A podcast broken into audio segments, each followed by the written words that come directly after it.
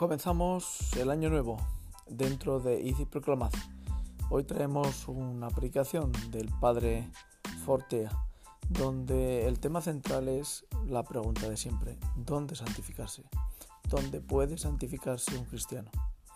El Padre Fortea nos lleva por este vericueto que tantas veces hemos podido oír y que al final la conclusión es siempre la misma. La santidad la podemos encontrar en muchos lugares dentro de nuestras vidas. No tenemos que correr fuera ni dentro. La podemos encontrar en nosotros mismos. Les dejamos pues con el Padre que fortea dentro de Ici Proclamad en este inicio de año 2020.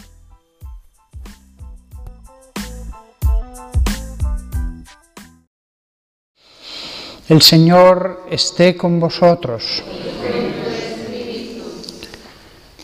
Lectura del Santo Evangelio según San Mateo. En aquel momento se acercaron los discípulos a Jesús y le preguntaron, ¿quién es el mayor en el reino de los cielos? Él llamó a un niño, lo puso en medio y dijo, en verdad os digo que si no os convertís y os hacéis como niños, no entraréis en el reino de los cielos. Por tanto, el que se haga pequeño como este niño, ese es el más grande en el reino de los cielos. El que acoge a un niño como este en mi nombre, me acoge a mí. Cuidado con despreciar a uno de estos pequeños, porque os digo que sus ángeles están viendo siempre en los cielos el rostro de mi Padre Celestial.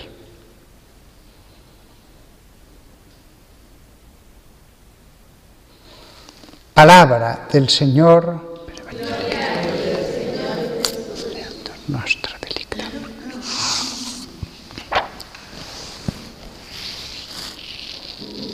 Hoy que hemos tenido la alegría de que una nueva postulante entrara en, en, el convento y la alegría más grande todavía de que una de las hermanas va a tomar hábito el próximo domingo a las cinco y media.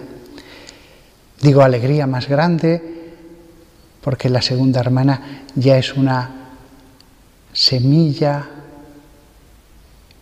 que ha echado raíces y que ha crecido. Y siempre da más alegría ver un árbol que ya va produciendo sus frutos que no la semilla puesta en el surco. Siempre da más alegría la obra consumada que no la simplemente comenzada. Las dos son alegrías, pero la una es una alegría ya consumada. Pues en esta doble alegría el Salmo 91 no podía venir más a propósito. Tú que habitas al amparo del Altísimo, que vives a la sombra del Omnipotente, di al Señor, refugio mío, alcázar mío, Dios mío, confío en ti. Tú que habitas al amparo del Altísimo que vives a la sombra del Omnipotente. Amparo, sombra. La sombra que cubre, pero no cualquier sombra, la del Omnipotente. El Todopoderoso. Claro, si vivimos cubiertos por Él, a su sombra, como el que está a la sombra de un árbol, pues uno tiene total tranquilidad, suceda lo que tenga que suceder. Total tranquilidad. El amparo del Altísimo. Y Él es refugio, alcázar. La tercera cosa que se nos dice es confianza. Confianza como la de un niño pequeño. Y el Salmo continúa insistiendo en esta verdad. Él te librará de la red del cazador, de la peste funesta, te cubrirá con sus plumas, bajo sus alas te refugiarás y continúa y continúa, continúa y continúa las bendiciones de Dios. Yo que soy sacerdote, el sacerdote debe santificarse con los misterios santos. Pero nunca se ha dicho que el sacerdote tenga que ser más santo, ni que las religiosas, ni que el resto de laicos que estáis en los bancos, casados, eh, viudas, jubilados. El sacerdote debe santificarse, pero no se ha dicho tiene que ser más santo. Lo lógico es que entre los sacerdotes santos se escogiera al obispo entre los más santos o el, incluso el más santo y sabio. Pero nunca se ha dicho en la historia que los más santos son los obispos. Nunca se ha dicho en la historia, pero los cardenales son más santos que los obispos y los papas más que los cardenales. No. Lo lógico sería escoger a los mejores, pero no tienen por qué ser que sean más. Cuando decimos del Papa el Santo Padre, es un Padre, pero no un Padre material que da la vida y después puede olvidarse. Es un Padre en el aspecto de lo espiritual, es un Padre espiritual y es un Padre que tiene un oficio santo, no un oficio del mundo, no un oficio médico o un oficio legal o un oficio como arquitecto. Su oficio es santo, es construir la santidad en las almas, sanar la santidad de las almas heridas. Es un oficio santo, por eso, si a los sacerdotes a veces se les llama padre, y está bien llamarles así, al padre de esos padres se le llama, bueno, perdón, los padres de los padres espirituales sería el obispo. Y el padre de esos padres espirituales se le llama Santo Padre. Pero no necesariamente él tiene que ser más santo que un laico que trabaja en la jardinería, cultivando plantas materiales. El que, el que, cultiva plantas espirituales, lo ideal es que sea santo. El que enseña la sabiduría, lo mejor es que sea el más sabio. Pero no siempre es así. No siempre es así. Y no pasa nada. No pasa nada porque aunque escojamos a alguien muy sabio entre los sacerdotes sabios, para obispo puede haber un laico que le sobrepase. Fantástico, fantástico. Es una alegría. La santidad que crece en cualquier lado y a veces directamente por Dios. Por eso un convento, un convento tiene tanta importancia. Y os he insistido muchas veces en los sermones en la importancia de un convento, en cómo es un lugar donde habitan los ángeles, el lugar óptimo para estar en el recogimiento.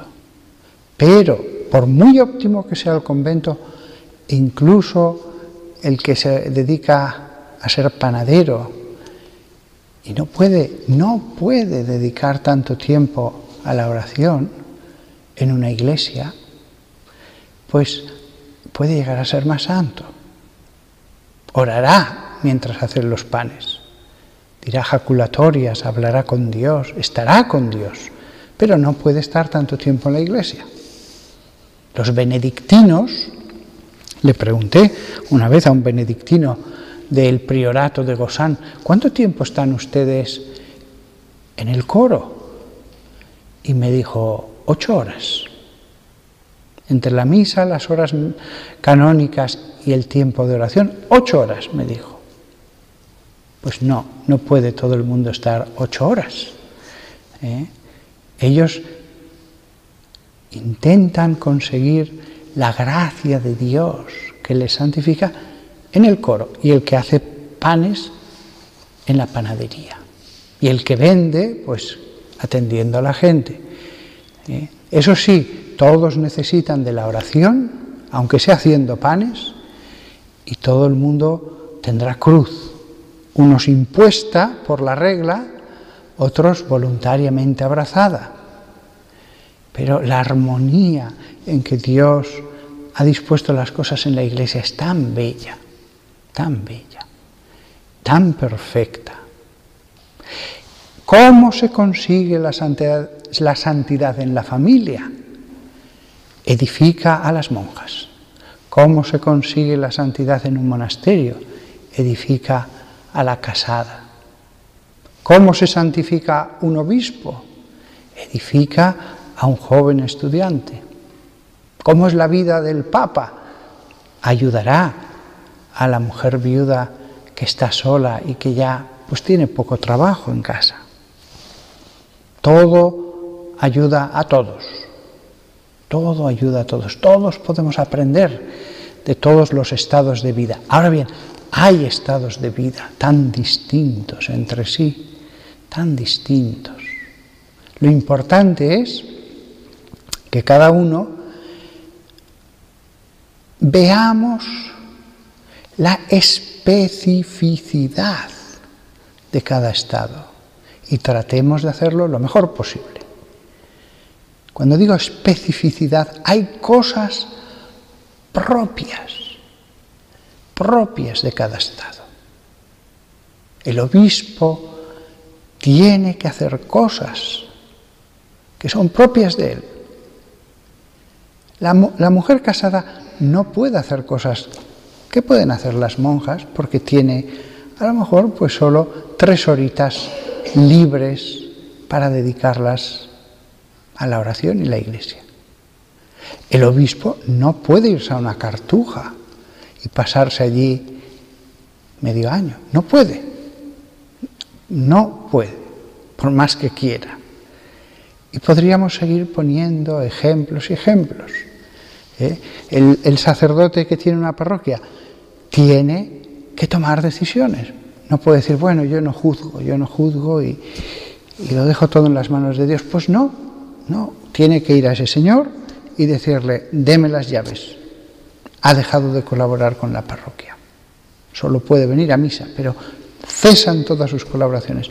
No puede eximirse de los deberes de su estado, de las cosas propias. Y eso es lo que hace que cada estado sea distinto. ¿Todos los estados dan lo mismo? No, no. El estar en un convento ofrece unas facilidades para dedicarse a la oración, para vivir recogido en Dios, que no las ofrece estar en medio del mundo normalmente normalmente. Cierto que a alguien le pueden dar en una gran abadía un puesto de hospedero que eh, le haga estar muy distraído y sin embargo un laico que está en su casa ya viudo pues tiene mucha tranquilidad. Pero aunque pueda haber tantas variedades, no da lo mismo. En todos los estados uno puede santificarse, pero no da lo mismo. Siempre la tradición cristiana ha considerado que la vida monacal era la que más facilidades ofrecía para el crecimiento de la vida espiritual. Más que el obispo, más que el obispo.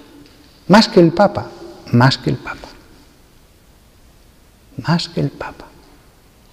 De hecho, y con esto acabo, cuando se aprobó que los obispos presentasen la renuncia al cumplir los 75 años, la renuncia del Santo Padre, se añadió una razón, y era esta, para que los últimos años de vida puedan dedicarse más a su alma. Fijaos qué bonito.